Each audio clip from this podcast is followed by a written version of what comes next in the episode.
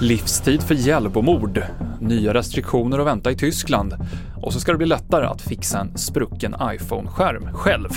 Det är rubrikerna i TV4-nyheterna. En 22-årig man döms till livstidsfängelse för en dödsskjutning i Hjällbo i Göteborg i slutet av maj. Han fälls för mord och flera mordförsök. Den här skjutningen följde på våldsamma bråk mellan två grupperingar dagarna innan. Bevisningen mot 22-åringen, som greps på plats, var stark.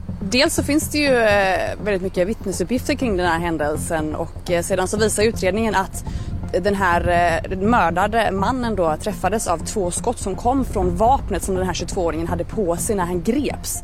Det sa vår reporter Anna Maria Holmgren. Mer om upploppen i Hjällbo på tv4.se. Trafikverkets prognos är att E18 utanför Västerås kommer vara avstängd fram till klockan 18 idag efter att en lastbil med gasflaskor börjat brinna igår. För en stund sedan skrev polisen att det kommer ta fem timmar att flytta de här gastuberna från lastbilen, men att arbetet inte är påbörjat än, för det bedöms inte som säkert nog. Och dagligen kommer det nya dystra siffror om coronaläget i europeiska länder. I Tyskland så väntas det beslut om skärpta restriktioner idag efter de högsta smittotalen sedan pandemin började. Vår reporter Jonas Källgren rapporterar från Berlin.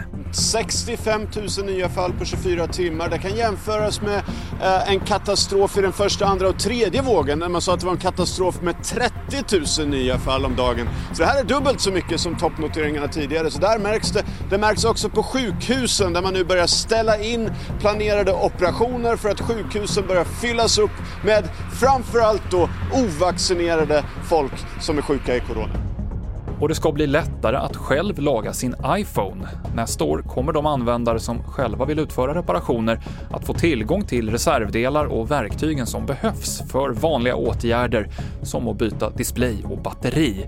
Apple har länge beskyllts för att förhindra att det ska gå att laga deras telefoner, vilket har setts som ett miljöproblem. Fler nyheter finns i appen TV4 Nyheterna. I studion Mikael Klintevall.